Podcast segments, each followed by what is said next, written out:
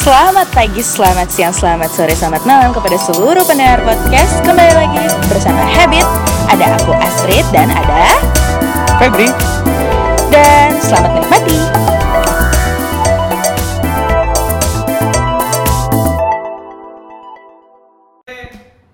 Action.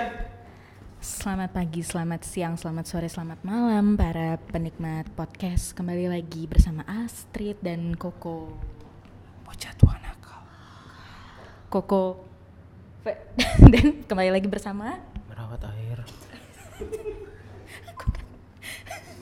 Ya, jadi Kalau udah kayak gini kita tahu apa yang kita lagi terjadi Iya, kalau kita udah suara-suara pelan kayak gini, kita udah tahu lah ya episode hari ini akan membicarakan tentang apa. Ya itu tentang apa? Percintaanku Bukan. Percintaanmu memang horor ya. Iya, Kembali apa? Ya? Pompa Ya, eh, hari ini eh, kita akan melanjutkan cerita horor yang kentang kemarin. Dan halo.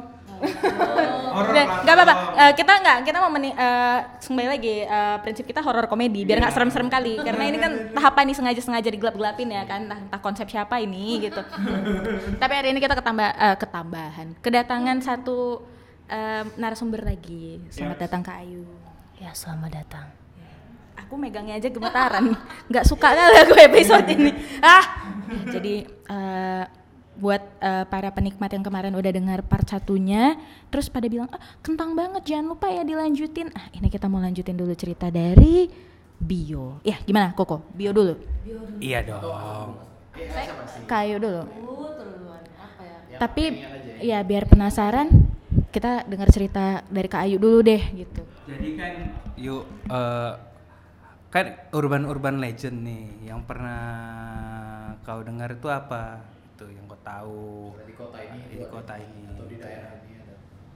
Biar di penikmat daerah- ini tahu Di gitu. daerah kampung kita kan ada beku ganja. Oh iya. Hmm, iya Oh ya kalau itu aku ada. Ada.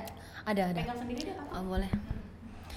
Eh, jadi sebelumnya ini aku cerita tentang nggak lihat langsung ya nggak visual tapi aku dengar suara yang memang udah kalau kalian juga dengar kalian pasti merasa itu bukan manusia gitu. Jadi aku dulu tinggal di rumah opungku jadi kamar di Setiabudi juga. Di kamarku itu kamarku itu di tengah-tengah. Di- di- jadi ruang tamu itu ada tiga kamar. Di ruang TV ada tiga kamar juga jadi aku di depan di di tengah di tengah kamar yang tengah di ruang tamu. Kebetulan abangku di kamar TV tapi eh, paling sini paling paling eh, pokoknya eh, paling kiri paling kiri ujung. Aku denger suara ini pas tidur ya aku tidur sama mama tapi mamaku beda tempat tidur sama aku kan. Keluar bataknya aku di dekat jendela eh ya gimana ini jendela. Aku tempat tidurnya gini lah kan ini jendela. Jadi kebetulan jendelaku ini kalau rumah lama ya kay- kayu-kayu gitu kan kayu tapi yang bisa dibuka gitu. Ngerti kan? Ada gini ada lobong-lobongnya. jadi eh, kalau iya ada tikus lewat aja kedengeran. Eh, aku tidur pulas. Biasanya kalau aku tidur itu kayak mayat ngerti kan? Mau suara apa nggak akan denger. Ini tiba-tiba aku bangkit kayak hop gitu kayak kayak terbangun terduduk gitu. Karena iya karena ada suara yang kasar dan ganggu. Kayak kau tau nggak beko? Bawa bawa barang untuk bangunan iya rodanya satu. Itu kayak aku ngerasa ada orang yang bawa itu sambil lari tapi di dalamnya ada batu. Grubuk, grubuk, grubuk. Eh, eh, tapi langsung hilang ke atas. Maksudnya suaranya bukan sampai ujung tapi dia ke atas. Kita kan bisa dengar ya suaranya ke arah ujung atau ke apa gitu ke atas tapi ke atas gitu.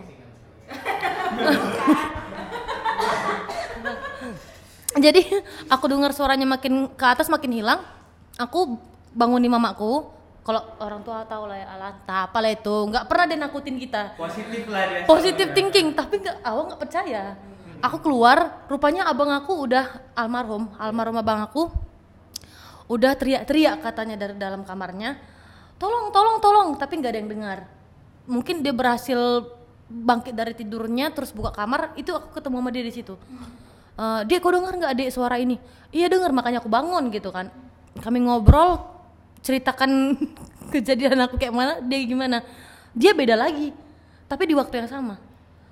Maksudnya gini setelah aku itu mungkin ke dia gitu. Mungkin yang yang suara tadi ke kamar dia. Jadi di kamar abang merinding tau. Di kamar abangku itu ada bolongan. Satu asbes. Ay, merinding aku. Satu kotak itu iya.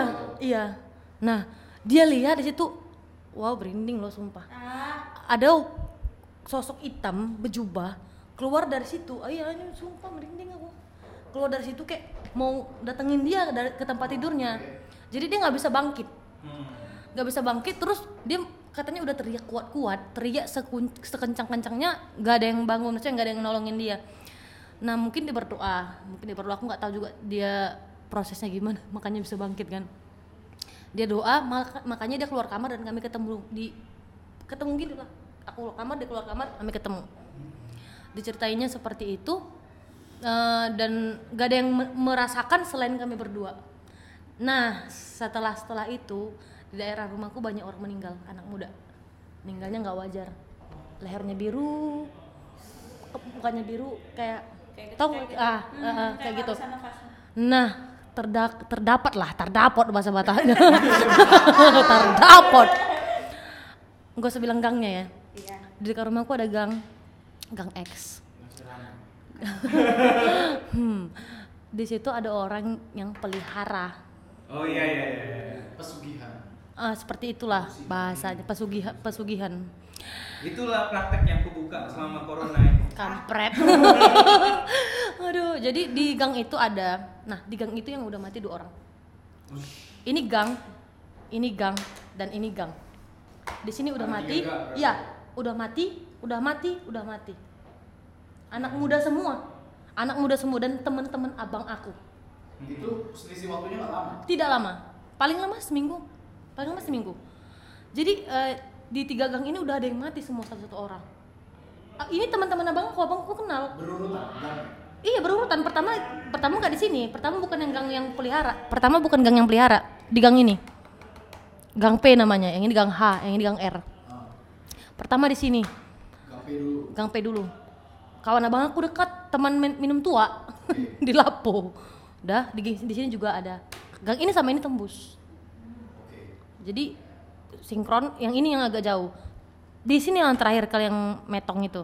Anak muda juga.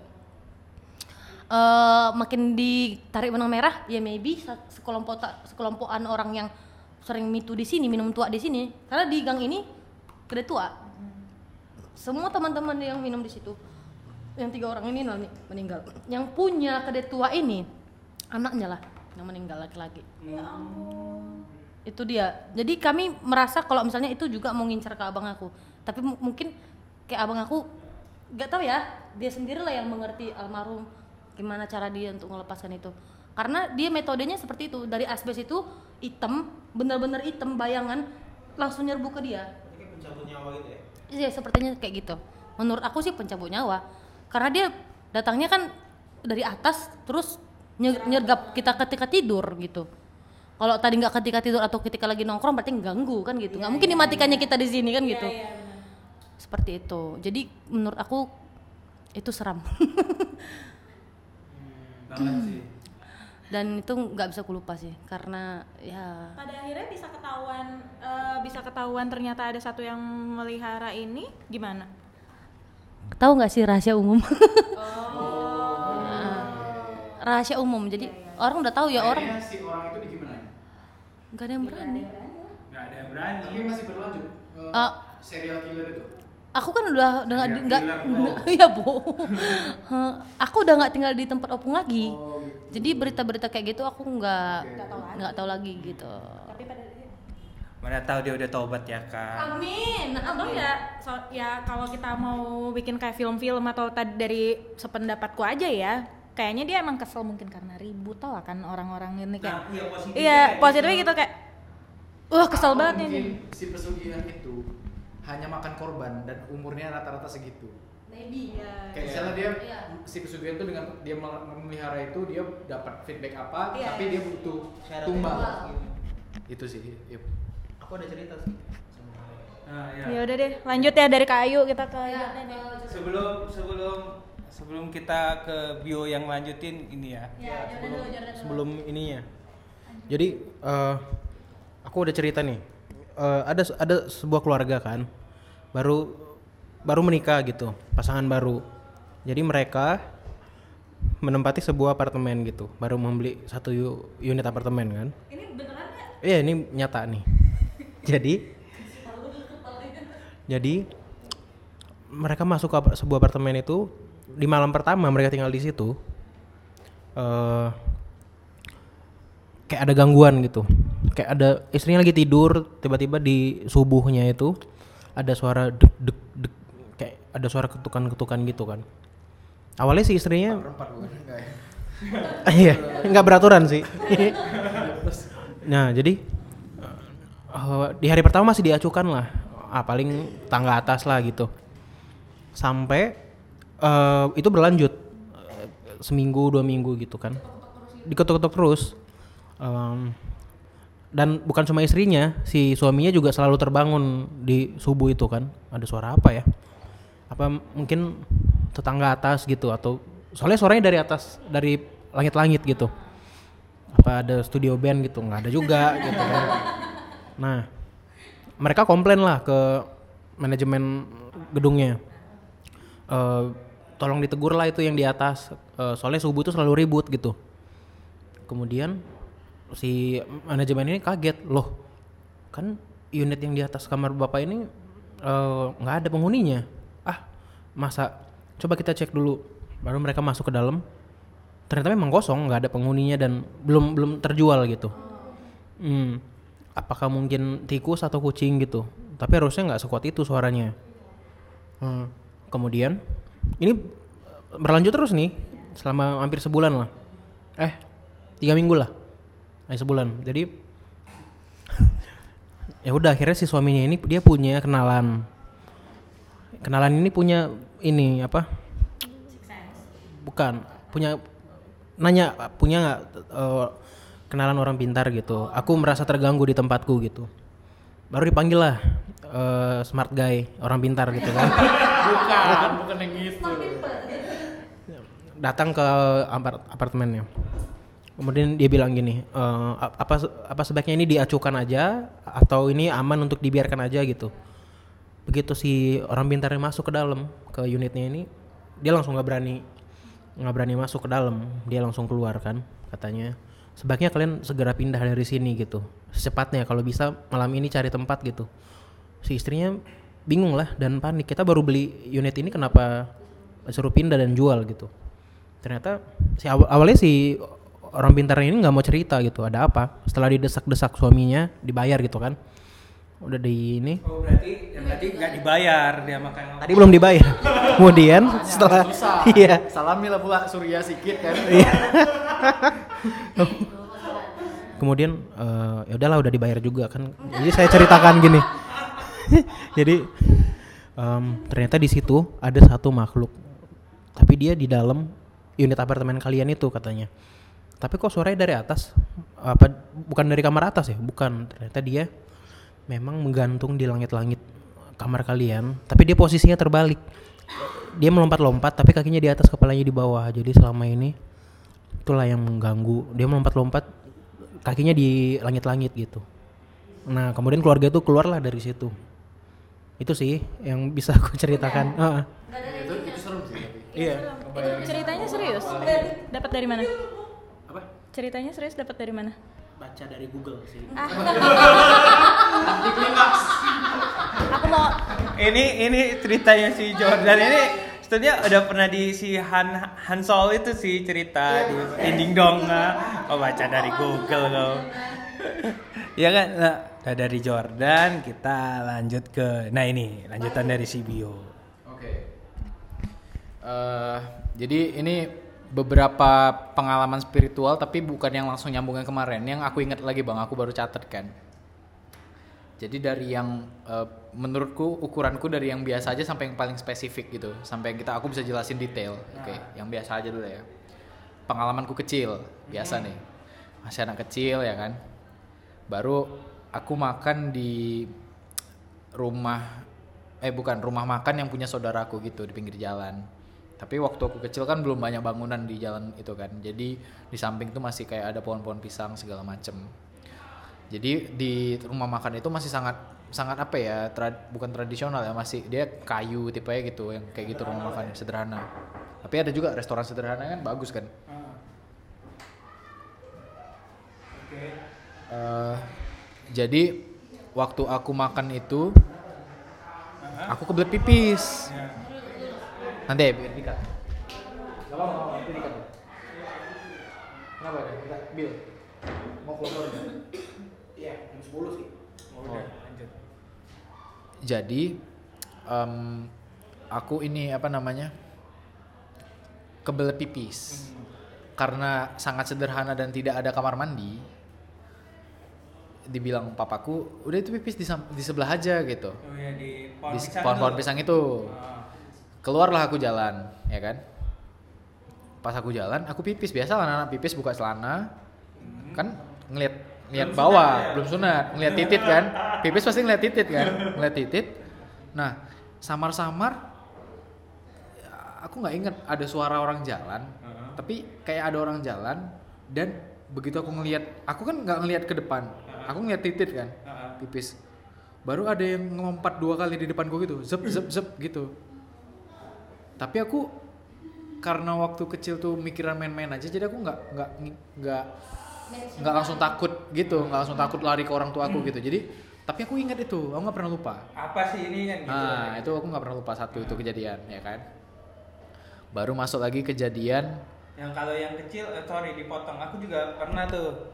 Kalau yang kecil eh, kayak jalan ke Brastagi, habis itu tengah malam. Kan sering tuh kan dulu kan Eh, tengah malam ke Brastagi ya sekarang juga sih tapi lebih sering kecil dulu. Eh, lewat simpang apa gitu yang ah, tikungan aku atau apa gitu. Tiba-tiba eh, refleks aja aku nengok ke jendela sebelah kiri. Itu ada kayak apa sih inang-inang gitu ya bawa bawa kayu. Bawa kayu. Nah pikir wah inang-inang biasa ya kan jam segini oke lah. Eh pas sudah lewat tikungan lagi ih jumpa lagi inang-inang ini. Ya kan? Eh sama bentuknya. iya sama bawa kayu. Sampai dulu eh, eh, sampai kita di gapura apa gitu yang ada gajah. Dulu ada gajah-gajah tuh sebelah kanan. Eh itu ih jumpa dia lagi. Tapi dia posisinya nggak jalan. Dia berhenti di gapura itu. Sambil dada-dada pas ku tengok mukanya nggak ada boy itu itu kayak urban legend oh apa sih? Gitu. Eh, aku aku pernah keinget kayak gitu, Bang. Jadi Ah. ini ada juga cerita masih kait eh, masih daerah di Tanah Karo. Gitu kan. Eh, jadi ada jalan ke Perapat ada jalan ke Perapat tapi yang dia bukan lewat jalan biasa. Jadi ke Perapat itu lewat jalan alternatif lah. Kalau nggak salah tuh dia muter bukan dari Siantar dia muter lagi dari mana terus nanti tembusnya Oh, ke iya, Perapat iya, iya. abang tahu itu ada ada gitu itu, ya. iya, iya. nah jadi ada eh, masih keluarga lah. Keluarga yang aku kena eh, keluarga aku gitu ya. Keluarga keluarga yang masih keluarga. Jadi eh, satu mobil nih. Perjalanan itu biasanya ditempuh dua jam. Ini hampir empat jam itu nggak kelar-kelar jalannya. Padahal itu kan jalan cuma satu doang kan bukan yang ada simpang gitu ya. Paling dia jalannya bisa kita ikutin kan. Jadi sampai mereka tuh harus sampai bingung gitu. Sampai bingung terus rasa rasanya nggak enak gitu kan. Jadi mereka nanya-nanya orang di situ lah "Eh, iya pak udah bener jalannya gitu gitu sampai mereka eh entah kenapa mereka nggak ngelihat jam lah gitu. Mereka fokus kayak mana kita Karena keluar udah dari sini? udah gitu kelam ya. capek ya. Sampai akhirnya mereka gini.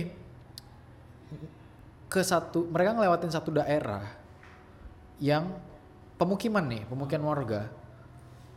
Yang ini yang kayak desa gitulah. Padahal kayaknya nggak ada desa di situ kan pokoknya tapi kan mereka nggak tahu kan. Mereka nggak apal daerah itu. Tapi intinya itu ada desa tapi rame bang. Iya kan? Pokoknya jalan di situ se- seingat kita Iya, tapi kan ada bang kayak bakal tiba-tiba ada desa, jumpa, kan? ada jumpa, kadang-kadang ada jumpa rumah, Oh, jumpa iya, rumah. iya, Tapi iya. ini mereka ada pemukiman yang kayak gitu lah serupa. Tapi kan udah agak malam tuh, udah jam-jam 7 gitu lah. Tapi aneh. Orang-orangnya bajunya baju-baju lama gitu-gitu. Baju tapi baju-baju lama yang khas tanah itu tanah daerah-daerah situ lah yang bukan yang orang Jawa bukan tapi memang daerah situ baju-baju lama gitu kan. Terus orangnya kayak Karo apa Batak sih? iya gitu gitulah baru nggak nggak ngelihat apa orangnya aneh lah gitu. Diem diem gitu. Tapi ada aktivitas juga gitu kan. Mereka mau nanya jadi takut. Iyalah. Aku pun kayak gitu. Nah, jadi takut. Tapi kan mereka tersesat. Jadi mereka tapi udah nggak apa-apa ikutin aja jalan ini. Karena di map udah bener gitu kan. Yaudah akhirnya mereka jalan. Dan setelah nyampe di tujuan itu bener 4 jam gitu mereka baru sadar oh iya 4 jam ternyata tadi itu selama 4 jam gitu Oke. nah itu itu ada cerita yang serupa urban apa Urban legend urban itu. legend Kan? nah, oke Dia itu kayak kayak kita masuk ke bunian gitu ya kan. Iya. Ah, ah. orang bunian lah Iya, bahasanya iya. ya. Jadi ah ini ada lagi pengalaman bunian nih bang di SMP ku di depan itu pinggir jalan SMP kan pinggir jalan gede kan di, di pinggir jalan itu aku lupa nama bapak itu siapa cuman aku ada dia ada warung gitu lah. Aku sering makan di situ makan makan indomie terus dia jual kelapa muda juga kan. Baru eh dia pernah cerita oh bapak pernah jumpa orang bunian. Nah gimana? Penasaran lah anak, -anak kecil kan. Biasalah.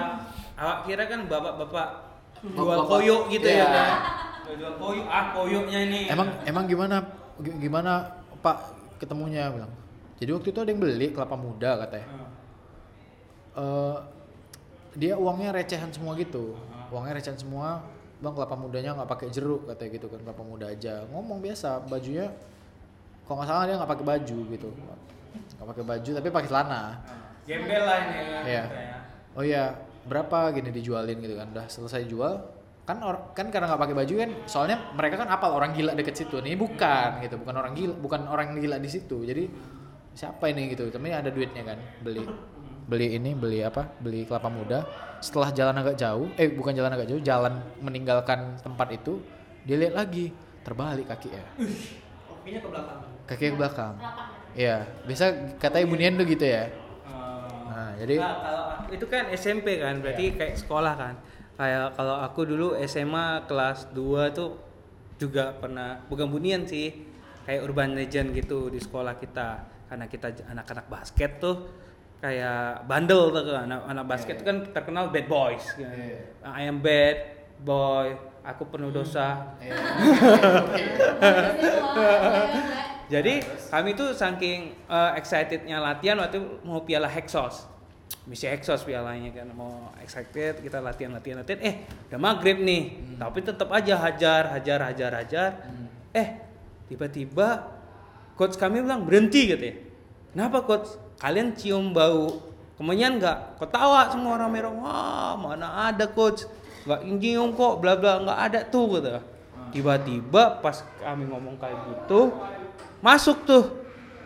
Masuk eh apa eh, eh, bau-bau kemenyannya. Satu-satu ngerasain.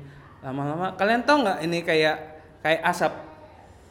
Kayak ada asap tipis Iya, di bawah lantai basket tuh. Kami kira ah apa ini? Kok kayak gini nih?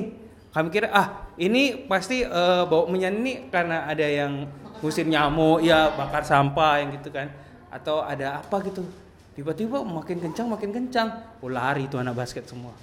Sumpah larinya sampai yang terjatuh-jatuh ada yang bawa motor terjatuh. Iya? Itu ih. Takut kali Ah, ah, ah, ah. Kalau zaman sekolah tuh kayak gitu soalnya sekolah aku tuh termasuk yang haunted lah gitu. Oh, Oke, oke. Aku masuk ke cerita yang men- menurutku lebih naik level lah ya. Nah, ini lanjutan yang kemarin nih. Ada lanjutannya dengan ini dia, ini temanku yang sama. Nah ini dia ini dia. Dengan temanku yang sama. Ah. Jadi eh, si kawanku ini yang bisa ngelihat itu, Udah tahu namanya. udah tahu namanya ya, Fikri si ya? Fikri yang bisa ngelihat itu. Habis kami dari rumah si Aji yang dapat batok kelapa, Oh iya. ya kan? Jadi di rumah sebelahnya di sebelah rumahnya Aji itu bener-bener rumah yang kosong udah lama tapi dijual gitu. Tapi bukan yang antik kali sampai jelek gitu nggak. Rumah yang udah ditinggal dijual gitu kan. Nah si temen si Aji ini malah yang ini serem loh kata orang-orang sini rumah ini karena udah kosong gitu kan. Buka sini buka situ. Oh oke. coba kita ajak si Fikri nih. Tapi kali ini, iya, ya. kali ini kami nggak bertiga, rame-rame, tahu diri lah ya. satu geng. Ayo, genap tuh. ah, lupa, rame pokoknya. Intinya udah tahu diri lah ya. Iya, tadi rame-rame kan. Jadi eh di depan Nah, jadi di depan rumah itu kan pas banget di sebelah rumahnya si Aji nih, Bang. ah, Jadi kita kayak Fik Fik lihat dong, lihat dong apa isinya gitu kan. Bentar ya katanya dia ngelihat ketawa-ketawa, ngelihat ketawa-ketawa baru ada di satu momen yang dia bilang gini, "Eh, bentar bentar bentar bentar, aku ngelihat nih, aku ngelihat kata dia Fikri gitu. Diam dia. Wah. Baru dia dia bilang gini, "Coba kau lihat ini, sini kau dulu sini." Ada kawanku yang dipanggil dia. Itu enggak kau lihat itu. Dia ngeliat jendela gitu, Bang. Itu dia itu, itu dia enggak kau lihat. Mana bisa aku ngelihat katanya gitu. Akhirnya akhirnya dibilang dia apa rupanya kami tanya gitu kan nenek-nenek bukan sih hantunya di sini eh iya katanya nenek-nenek kata si Aji yang sebelah rumahnya ya nenek-nenek kayak mana Fik bentuknya iya aku ngeliat nenek-nenek nih tapi kata ya tapinya ini Udah tapi ini kan. dia mau menjelaskan detail tapi dia kayak Wong Feng Hung katanya Wo Fei Hong. Wo Feng Ah, Hung. iya, iya, iya, oke. Jadi kepalanya tuh rambutnya cuma separuh ke belakang gini bang, separuh ke belakang terus ini dikepang. Rambutnya cuma segini, jidatnya besar kali. Gila, jidatnya besar kali, weh, jidatnya besar kali. Sampai kayak, kayak lohan lah gitu ya. iya, sampai sampai lucu aku gitu. Lu Dia sampai lucu. Ya, dia lucu, orang udah takut kan. Nah, itu pengalaman si Fikri. Oke. Ini sekarang berkaitan sama rumahku yang kemarin. Ya kan? Jadi, kemarin kita cerita ketindihan kan, Dan? Aku pernah juga ketindihan total itu ada tiga kali lah. Cuman yang ketiga nggak terlalu serem. Yang ke satu, kedua yang lumayan. Aku bener-bener eh, ngerasain. Jadi yang pertama tuh gini. Itu pertama kali seumur hidupku aku ketindihan, gitu ya. Jadi aku waktu itu lagi teleponan sama pacarku waktu itu. Yang mana satu? Itulah. Kayak gitu. Ini jadi horor beda lagi. Iya. Karena oke. karena aku teleponan. Nah, Udah lama nih aku kuliah eh, semester awal lah. Oke, lanjut. Tahu lah. Jadi kan teleponan biasa teleponan lagi ngobrol enak berjam-jam gitu lah. Nggak berjam lah, satu jam mungkin ya ngobrol enak. Terus ngantuk sampai udah hampir ketiduran aku nih. Cuman teleponnya masih nyala. Aku aku ingat karena waktu aku terbangun gara-gara ketindihan tuh aku ngeliat teleponnya masih nyala dan aku langsung panggil dia gitu. Eh aku tadi gini, aku langsung bilang gitu. Aku bener-bener amazed sama kejadian ketindihan itu kan. Jadi aku udah tidur-tidur ayam lah. Ngadep samping, tidur ayam. Terus aku inget ada yang naik kayak naik dari at- bawah ke atas tuh dari kakiku. Oke. Dia kayak ngalir kayak darah persis, Bang. Tapi ngalirnya mau ke atas. Aku bener-bener ngerasain gitu. Jadi aku sampai melek waktu dia sampai ke pahaku dari bawah telapak kaki itu dia naik sampai ke pahaku, aku melek. Eh, apa nih gitu. Tapi gua nggak bisa ngapa-ngapain kan? Dan, dan aku ngomong masih dalam hati, apa nih?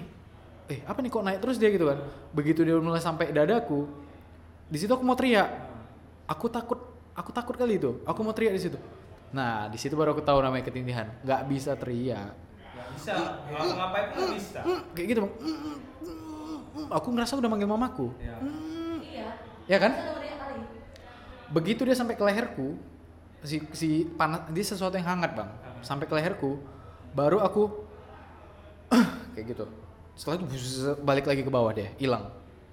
Nah dari situ aku notice, oh ketindihan itu harus kita teriak sekuat-kuatnya, terus kita lawan pakai napas yang "Buh," kayak gitu. Aku ngerasa kayak gitu, teoriku sendiri. Ya, konspirasi Oke, lah ya. iya. Next, setiap kali ketindihan aku harus kayak gitu, gitulah. Nah, Setiap kali emang berarti ada sering kalau udah ini. persiapan aku Oke. persiapan aku setiap ketindihan aku harus kayak gitu caranya tuh kayak gitu kan anaknya prepare banget. nah, ya. karena aku takutnya ternyata aku karena dia masih sampai sini nah aku nggak aku masih berpikiran kalau dia udah sampai penuh ke kepala aku kerasukan nah itu pemikiranku jadi begitu sampai sini tuh aku harus ngeluarin dia gitu Mana tahu ya kan, abis kerasukan ya kan orang rumah kau bilang, Bibi nomornya berapa yang keluar Bibi? udah nggak zaman togel ya kan? Atau takutnya masuk ke dalam mulut ya itu ya. iya Terus? Terus? Ya serem aja. Iya, iya, iya. Oke, oke. Jadi baru berapa lama setelah itu yang ketiga dulu ya. Tadi kan yang pertama, yang ketiga ketindihan juga kayak gitu. Jadi pas lagi mau tidur eh, tapi udah agak subuh itu aku mau tidur ya. Eh, aku tidur di sudut kamar. Terus waktu dia naik lagi aku nggak nggak karena kamarku kan gelap kalau aku tidur aku matiin lampu aku nggak ingat apakah aku melek apa merem tapi aku ngelihat visual kamarku dalam kondisi gelap tapi aku nggak tahu aku melek apa itu di kepala aku gitu ya itu visual persis kamarku kondisi kamarku waktu itu dan di sudut sana lawan aku tidur itu ada seseorang lagi duduk. Duduk si- bersila gini tapi muka jadi giginya tajam gitu loh. Giginya tajam tapi dia ngelihat aku senyum gitu. Dia duduk di mana? duduk di sudut sana. Kamarku kan agak panjang gitu ya. Duduk di lantai. duduk di lantai di sudut ruangan. Baru dia kayak manggil bio bio bio gitu. Bio. Nah baru setelah aku bah gituin lagi hilang lagi bus hilang lagi. Selalu seperti itu. Udah tahu dia. iya berarti setiap pengalaman orang beda-beda. Kalau aku kayak gitu. Nah yang kedua nih yang lumayan fisikal dia mainnya si hantu nih ya kan? Ini kondisi jam hmm, jadi ada masa di mana-mana aku liburan kuliah tapi keluargaku nggak libur jadi mereka aktivitas semua pagi-pagi ya kan? Adikku sekolah papa mamaku kerja. Dan itu bu- apa maksudnya eh, keseharian yang aku lumayan udah apal kali lah gitu. Mereka pergi dulu ya pergi dulu ya gitu gitu kan. Dan itu aku kan eh, selalu aku sholat subuh tuh kan. Habis sholat subuh aku tuh selalu tidur lagi biasa ya nah waktu tidur lagi itulah yang mereka selalu pergi dulu ya aku ka- adikku pakai baju di kamar gitu kan. Berangkat misalnya gitu. Dan aku selalu eh, notice kayak oh ini udah nggak ada orang gitu gitu dan aku waktu itu ada lagi ada kucing. Aku melihara kucing satu gitu. Eh, jadi waktu itu aku lagi tidur nyamping lagi nih tidur nyamping ke kiri gitu kan. Nah kasurku itu bukan kasur yang tinggi dia kasur yang di bawah gitu loh tapi kasur ya kasur yang di bawah. Nah eh, jadi aku kan nyamping tapi dari posisiku itu aku membelakangi pintu kamarku. Gitu pintu kamarku di belakang aku dia. Jadi kalau ada orang yang masuk keluar aku nggak tahu kan nggak ngeliat gitu. Dan aku udah tidur juga gitu mau tidur lagi tidur ayam kalau nggak salah aku terbangun dikit gara-gara pamitan keluargaku. Pergi dulu ya yo. Pergi dulu ya.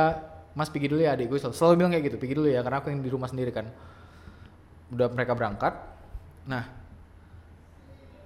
karena aku tidur di bawah jadi biasa kalau mau ngelewatin ngambil sesuatu ke kasur itu kan adikku jadi berdiri di kasur. Iya, iya.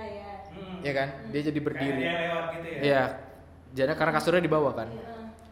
Jadi aku inget merasa kayak adikku itu ngambil apa ketinggalan apa HP yang ada di kasur. Karena kasurnya tuh agak lebar kan. Aku gini, aku tidur nyamping, terus dia jalan dari belakangku ngelangkahin aku ngambil sesuatu di depanku sana. Tapi karena aku ngerasa itu adikku, ya aku biasa aku ngorong ngantuk kan. Begitu dia mau melangkah balik lagi ngarah keluar ke belakangku, ngarah keluar, aku agak buka mataku dikit tapi aku cuman ngeliat samar-samar kaki ngelewatin aku gitu. Tapi bukan yang terlalu kaki jelas gini. Dia udah di sini posisinya. Misalnya mataku ngadep sana, dia udah di sebelah kanan mataku. Ya, ekor mata kan. Aku udah meleknya agak sipit-sipit, tapi samar-samar aku ngeliat ada kaki yang ngelewatin aku gitu, kayak barusan ngelangkain aku. Kukira itu adikku, ya kan? Sampai aku mikir waktu merem lagi, "Hah, kok putih kali kaki anak ini kupikir. Putih kaki putih kali, adikku bukan orang yang kulitnya putih kayak gitu. Putihnya putih, putih. Putih. Jadi baru aku notice, eh baru sambil merem gitu kan. Siapa tadi tuh? Aku mikir kan kucingku. Aku pikir kucing nggak seberat itu langkahnya. ya kan? Oh maksudnya waktu kau tidur itu kok ngerasa kayak ada footstep orang Iya, ya? dan anak kecil. Berkaitan sama cerita Fikri yang kemarin. Oh enggak enggak. Yang anak kecil. Tahu kan? Kalau aku kait-kaitkan itu cerita itu kayaknya. Itu dia. Oke. Iya kan? Jadi aku melek baru aku sadar, ih apa itu anak kecil itu ya? Nah setelah aku notice itu anak kecil itu, aku mau melek, Mhm. bisa aku melek. Cep, mau ngomong nggak bisa. Dan ketika aku mencoba ngomong bang, ini sesuatu aduh aku nggak, uh, dia persis berapa senti di belakang punggungku yang masih ada sisa kasurku itu berlarian bang di situ bang. Kasurku tuh buk buk buk buk buk buk buk kenceng banget men. Larinya kayak kayak dia lari-lari lompat-lompat di situ. Aku posisi udah melek tapi aku gak bisa bergerak nih. Tapi aku tahu di belakangku ini ada orang. Itu tuh itu his parah sih. Aku bang di situ bercampur rasa. gitu kan? Rasaku bercampur. Antara aku mau marah karena dia ngeganggu uh aku takut dan aku ketiga aku takut dia maling. iya iya bener. Jadi aku bener-bener pengen bangun dan balik badan tapi itu nggak bisa men. Ditahan kayak ditahan gitu. Kayak ditahan ya kayak orang ketindihan gimana lah. Mulutku aku eh gitu-gitu. Aku dengar suaraku ngomong kayak gitu. Eh kayak gitu. Tapi mataku udah ngelirik belakang ini nggak ngeliat- nggak bisa ngelihat apa apa nggak bisa bergerak. Aku yakin kali itu ada orang dan dia lari-lari di belakangku. Lari-lari di kasur kayak loncat-loncat di kasur kenceng gitu. Dan itu dan itu berat anak kecil. Karena kan kita ngerasain kasur itu diinjek kan itu berat anak kecil. Baru aku di situ aku marah banget. Maksudnya aku aku marah karena kenapa kalian melakukan ini gitu. Aku aku nggak ada kok nggak kenapa kok ganggu? Aku nggak iya ganggu. aku nggak ada maksud. Aku paling nggak suka kalau di rumahku sendiri aku dibuat nggak nyaman gitu. Jadi di situ aku bener-bener marah emosi tapi takut juga dikit. Marah emosi baru aku maki-maki dalam hati kau jangan macam-macam sama aku baru aku sambil yang ah, teori gue yang itu aku sambil buang napas bah, baru pup hilang aku balik badan nggak ada orang Nah, iya sih itu eh, aku juga pernah sih yang kayak kau kayak mau dibuat gak nyaman di daerah rumah kau sendiri. iya Ya saking ganggunya kau marah semarah-marahnya sampai aku nggak takut sama kau gitu. Aku pernah.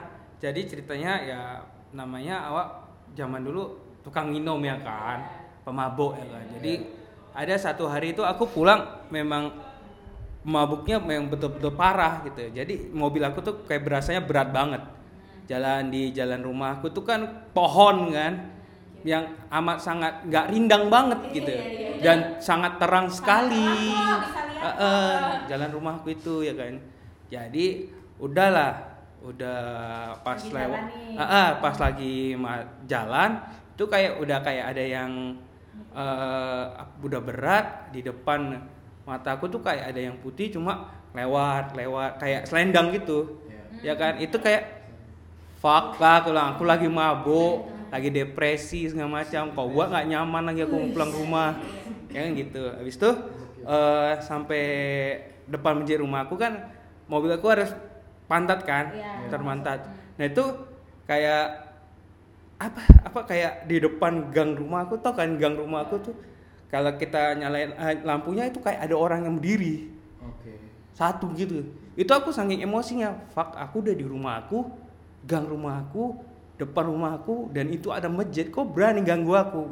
Itu sampai aku marah-marah. Ya anjing kau kau berani kau lawan sama aku sini kau masuk kau main kita sampai mama aku keluar kok kenapa marah-marah? Itu kuntilanak kontol itu aku bilang. Itu saking iya itu enggak nggak usah sensor. Itu memang saking emosinya. Ini kan natural kan? Itu itu aku bilang. Sampai ih fuck kau janganlah di rumahku gang rumahku jangan rumahku kau ganggu aku walaupun keadaan aku lagi mabuk. Ya kan? Orang ah dari ngomong tadi yang mabuk sih. I- ilusi segala macam. tapi kalian tahu nggak semabuk-mabuknya orang itu nggak bakal sampai ilusi. Ilusi. Nah, ilusi dia. Dia mabuk nggak bakal Dia ilusi. hanya puyeng aja Iya aja. puyeng, rese. Kalau nggak puyeng, rese, eh, sange, ya kan? Itu dia. Ini ilusi ada apa ini kan nggak mungkin kecuali awak yang lain-lain. Tapi aku nggak yang lain-lain kan gitu. Ya kan? Nah itu ih sampai seemosi itu tuh. Iya, karena memang emosi rasanya kita diganggu di wilayah kita gitu kan, dan kita nggak pernah ngusik mereka gitu. eh terus itu jadi dari situ aku menyimpulkan gini, ternyata aktivitas spiritual di rumahku itu antara jam setengah tujuh pagi ke jam setengah sembilan pagi. Oh malah pagi ya? Hah? Malah pagi. ya? Iya malah pagi, karena di situ aku ngerasa aku sendirian dan lagi ngantuk-ngantuk gitu kan selama liburan itu. Setiap kali aku tidur jam segitu tuh selalu ada dan aku selalu menemukan hal-hal yang eh, apa ya nggak biasa. Sampai aku ada sampai yang bener-bener nyata kali aku inget tuh gini, sekitar jam-jam segituan itu selalu ada bunyi kursi besi. Memang di dapurku ada kursi besi yang dia kayak digeser gitu kayak kayak orang mau makan. Misalnya kursinya selalu tutup ini kayak orang mau makan banget gitu. Sampai ka- kadang-kadang waktu aku di situ lagi pup jam segitu aku tuh denger itu di luar gitu kayak oh ini kursi meja aku digeser. Sampai suatu hari aku penasaran betul sama kursi itu kursiku tuh pasti gitu kan. Aku keluar di bunyi bunyi itu aku keluar. Aku deketin kursi itu kursi itu diem. Tapi bunyinya ada tapi tadi mana? Iya. aku cari itu sampai aku nguping-nguping di setiap rumah aku nggak ada tapi bunyi itu ada gitu Saking ganggunya kok saking emosi Iya. Aku lagi. lagi posisi lagi pup bang. Itu jam-jam aku pup biasa ya. Kalaupun aku bangun gitu kan. Jadi aku sampai keluar kamar mandi. Mana nih? Aku cari aja lah nih. Aku, yakin nih kursi meja makanku nih. Ke meja makan aku keliatin kursi itu nggak ada. Tapi bunyinya ada. Keluar aku ku- ke depan depan rumahku kuliatin kiri kanan nggak ada orang ngapain besi. Dan kalaupun di luar suaranya nggak sedekat itu. Gitu. Sampai aku masuk ke dalam lagi ada lagi suara itu. Ini apa ini gitu loh. Aku belum nemuin sampai sekarang. Tapi sekarang udah nggak terasa lagi sih di aku. Terus eh, nggak selalu cerita hantu boleh nggak sih? Maksudnya cerita spiritual yang lainnya. Iya, iya, Gini. Jadi ada pengalaman. Jadi ada pengalaman-pengalaman spiritual yang aku nggak bisa bilang ini eh, cerita horor gitu ya. Tapi eh gini ya langsung aja aku ceritain. Jadi nenek kakekku itu yang dari mama kan tinggalnya di Jawa, ya kan. Jadi ada satu adik nenekku, eh adik kakekku yang dia orang yang ada eh, some- some- something lah kekuatan-kekuatan yang seperti itu gitu. Di saat nenek dan kakekku sakaratul maut, hari pertama sebelum meninggal tuh selalu nenek itu datengin. Nenek itu selalu datengin gitu, selalu selalu jenguk gitu lah. Baru besoknya meninggal. Selalu seperti itu. Jadi Kayak ada yang jemput gitu lah ya. Iya dia kayak memang harus menjenguk lah gitu. Jadi dia dia merasakan kedua orang udah dateng nih gitu Iya, ya. nenek kakekku kedua orang nenek kakekku yang meninggal ini dia merasakan dia menemani lah Ah. saat saat masa akhir-akhir hayatnya gitu kan. Nah aku mau izin untuk nyeritain ini lah sama seluruh keluargaku gitu kan. Karena menurutku ini penting ini pengalaman gitu ya. Jadi eh, apa kakekku duluan meninggal baru nenekku sebenarnya. Tapi yang paling yang dua-duanya lumayan berkesan buat aku. Tanda-tanda yang terjadi itu sangat eh, shareable lah. Iya. contoh kayak misalnya nenekku itu berapa bulan sebelum meninggal ada tanda-tanda tapi aku nggak inget cuman ada omku anaknya itu dia nyatetin setiap itu. Jadi setiap nenekku ngomong ngaco dia selalu catat. Karena siapa tahu itu wasiat atau gimana. Iya, bisa juga, bisa juga mana tahu kan. Karena nomor ya. meninggalnya kalau namanya memang udah ajal ya tapi dia tidak sakit yang gimana gitu. Jadi sakit awalnya itu cuman nggak ada suara gedebuk jatuh. Tapi dia kayak tiba-tiba ditengok kan dia udah tua udah di rumah anaknya gitu ya dirawat anaknya. Waktu dilihat itu posisi dia udah kayak terjatuh dari berdiri gitu kayak nyamping tapi jatuhnya jatuh setengah duduk gitu kayak orang ngesot lah. Posisi jatuh dan awalnya masih jalan biasa. Dari mulai itu dia sakit-sakitan. Dia bilang kakinya sakit sebelah kanan. Dari situ dia sakit nggak bisa jalan gitu kakinya sakit. Tapi yang bikin ganjil waktu dia bilang sakit itu dipijet omku sekuat kuatnya dia biasa aja nggak ada teriak ah sakit gitu nggak. Tapi sakit katanya gitu. Padahal omku neken kuat gitu. Itu itu ke awal nenekku meninggal gitu. Terus eh ada satu hari itu dia sering minta gendongin adik sepupuku yang paling gede badannya agak gede gitu ya. Eh, di gendong eh, eh, gendongin Uti lah panggilan Uti. Gendongin Uti keluar Uti mau lihat luar katanya. Begitu lihat luar baru berapa menit yuk masuk lagi ya gitu gitu masuk. Baru eh, ada satu hari lagi dia bilang mau pulang. Itu kan di Jakarta posisi rumah aslinya kan Surabaya. Mau pulang aja lah mau pulang ke Surabaya gitu. Kenapa mau pulang? Nggak apa-apa mau pulang. Kayak gitu dicatat. Terus ada eh, apa namanya dia tiba-tiba teriak angka. Tiba-tiba dia teriak angka eh, berapa berapa berapa? Dia ada teriak tiga angka gitu. Ternyata setelah lama-lama lama kami kami kami baru sadar itulah hari meninggal dia. Oh, itu tanggal ya. tanggal. Angka Ngawak gitu. dan tokil pula ya kan. jadi sampai waktu mau meninggal itu tiba-tiba dia teriak di tolong tolong tolong di kamar. Mhm. didatengin kan kenapa kenapa ti ada orang katanya. Ada orang itu dia datang ada orang ada orang tolong nggak ada siapa-siapa takut lah sepupu ini panggil papanya pak ada orang pak kata nggak ada siapa-siapa ti ada orang omku nih orang yang lumayan kuat agama yang bilang masalah dajjal tadi itu Iya, iya. Eh, jadi dia masalahnya dia udah pengalaman sama kakekku duluan ini nenekku yang kakekku kan udah meninggal duluan ini nenekku Ah, yang masalah Dajjal di, di tempat yang lain Iya, Ya, oke. oke. siap.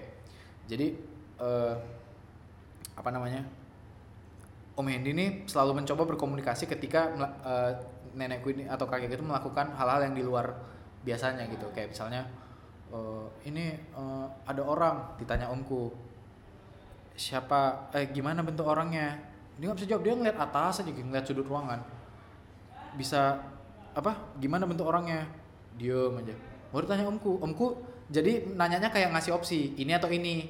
Ini enggak iya ini. Dia cuma bisa ngangguk dan geleng aja Eh, pakai baju putih enggak ngangguk ada satu atau dua? Se- segini. Geleng segini ngangguk Gitu. ada dua orang. Gitu. baru omku cerita ke istrinya ke anaknya. Sakaratul maut itu malaikat. Kata omku gitu. Karena omku ini lumayan kuat agama gitu. Nah malaikat pencabut nyawa dalam agama Islam itu biasanya mereka tiga orang satu di kepala megang di kepala satu di kaki satu megang kepala satu megang kaki baru satu lagi narik. Tapi masih dua kata omku jadi masih nggak hari itu dia, berkesimpulan seperti itu. Belum belum belum tiga. Begitu dia kasih kabar itu ke mamaku ke semua anak-anaknya keluargaku marah dong. Masa itu sakit itu? Nggak mungkin itu. Pasti apa namanya?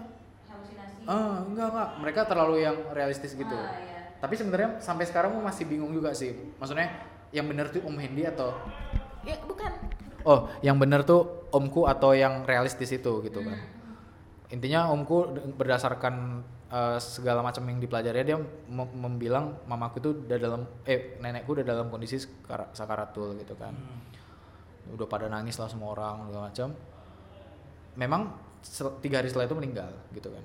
Jadi nah hari terakhir meninggal ini eh, nenekku ini dia tuh ada tremornya tapi di tangan kanan. Di hari itu dia tangan kirinya yang tremor. Tangan kirinya tremor kayak jadi badannya tuh kayak kejang tapi kayak narik bahunya ke dekat lehernya gitu. Jadi kayak ada something yang narik dia gitu. Tapi lama gini-gini dan udah matanya udah kosong gitu kan. Baru ini nggak bener nih kata omku. Gitu kan. Tiba-tiba dipanggil di rukiah. Panggil uh, ustadz gitu gitu kan dibaca bacain kupingnya tahu apa kata nenekku waktu dibaca bacain itu? Tiba-tiba dia teriak dengan suara yang berbeda. Dia bilang gini bau katanya bau gitu gitu. Dia teriak kayak gitu. Dipaksa sama ustadz itu. Siapa ini di dalam? gitu. Siapa ini? Bau katanya gitu kan. Baru dibilangnya sampai akhir dipaksa dipres atau ku eh, ku binasakan kalian semua di dalam ini ya? Ada berapa kalian di dalam? Pakai bahasa Jawa dia bilang ada empat. Hmm. udah. Dipaksa dipaksa. Dari mana kalian? Dari mana? Setelah dipaksa kayak gitu terjadi teriak-teriak di kamar itu itu semua di videoin aku lihat videonya. Dari BlackBerry waktu itu. Di videoin baru dia nyebutin empat nama yang masih keluarga. Itu yang bikin. Empat nama yang masih keluarga yang disimpulkan omku mereka kirim untuk ngejaga si nenekku ini. Hmm, hmm, hmm, ngerti kan? Baru dipaksa keluar dipaksa keluar. Setelah keluar wah nenekku keluar kan? Setelah itu tangan yang tremor berhenti. Terus tangannya kakinya yang tadinya gini Ke- tiba-tiba rapat gini. Oke. pelan-pelan tadinya tadinya kayak apa tiba-tiba rapat gitu ya ujung jempol antara satu sama lain. Terus tangan yang tadi tremor tiba-tiba naik sendiri kayak bentuk tangan sholat gitu. Baru di situ dia napas terakhir. Baru semuanya semuanya innalillahi wa inna ilaihi baru di situ. Nah gara-gara cerita itu aku jadi berpikir jangan-jangan yang katanya Fikri bio itu ada sesuatu karena aku nggak tahu apa-apa. Papaku juga nggak tahu apa-apa. Apakah dari keluarga itu? Nah itu jadi pertanyaan juga sama aku. Tapi aku nggak nggak ini dan setelah nenekku meninggal empat keluarga itu nggak melayat. Empat yang disebut dia. Nggak datang. nggak datang. Karena Jakarta itu di Surabaya semua. Gitulah. Maksudnya datangnya pun nggak bersamaan gitu. Mungkin istrinya dulu apa gimana gitu kan. Gitu. Terus nah kakekku meninggal ditemani juga sama nenek eh, si nenekku itu dan ada omku itu juga selalu anaknya kan. Nah aku ingat kalau kakekku nih cerita-cerita sebelum meninggalnya kayak dia di videoin. Selalu di videoin ketika udah di rumah sakit kakek ini kanker tulang.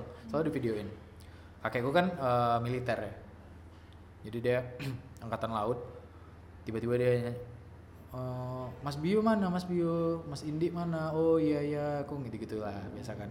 Baru kayak dia tiba-tiba kalau untuk Mas Bio apa pesannya ya? Rajin sholat gitu-gitu.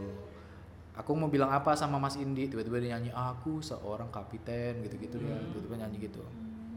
Ya kan jadi dengan posisi kanker tuh ini dia kalau nggak salah berapa hari sebelum meninggal itu ada eh, hari Jumat apa hari apa pokoknya berapa hari sebelum meninggal itu Hamin berapa sebelum dia meninggal dia itu kan kanker tulang tuh kan tulang punggungnya kanker.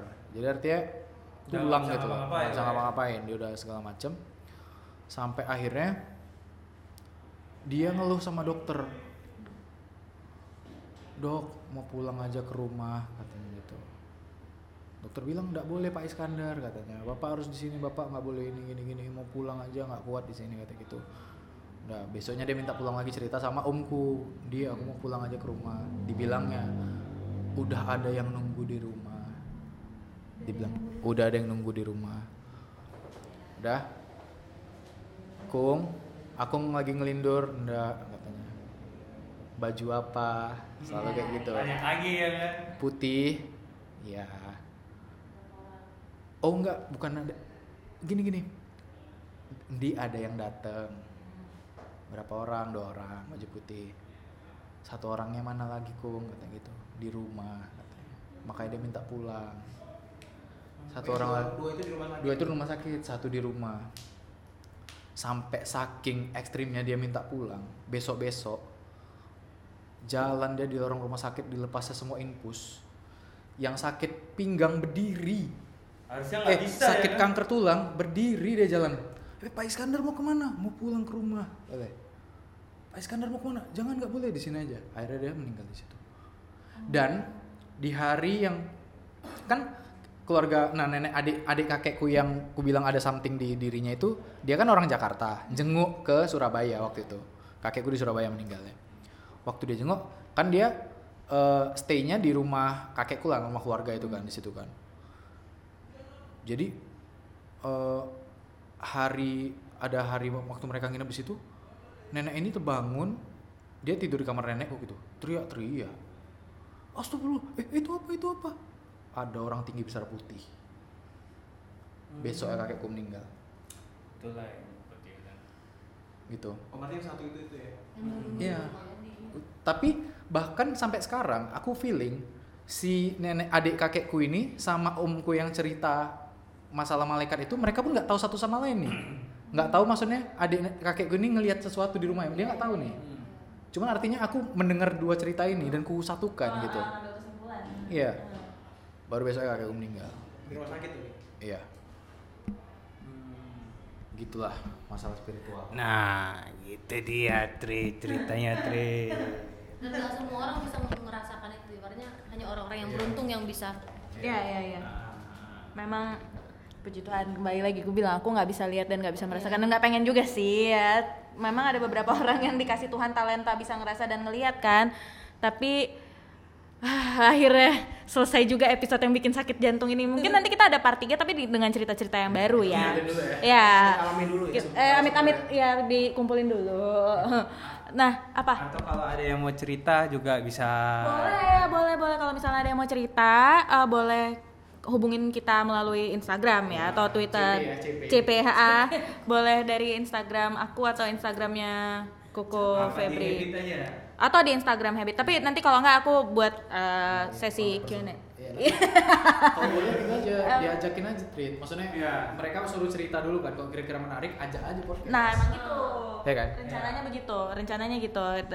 Tapi untuk episode kali ini kita akhiri di sini dulu perjumpaan kita ya. Sampai jumpa di episode-episode berikutnya. Dadah.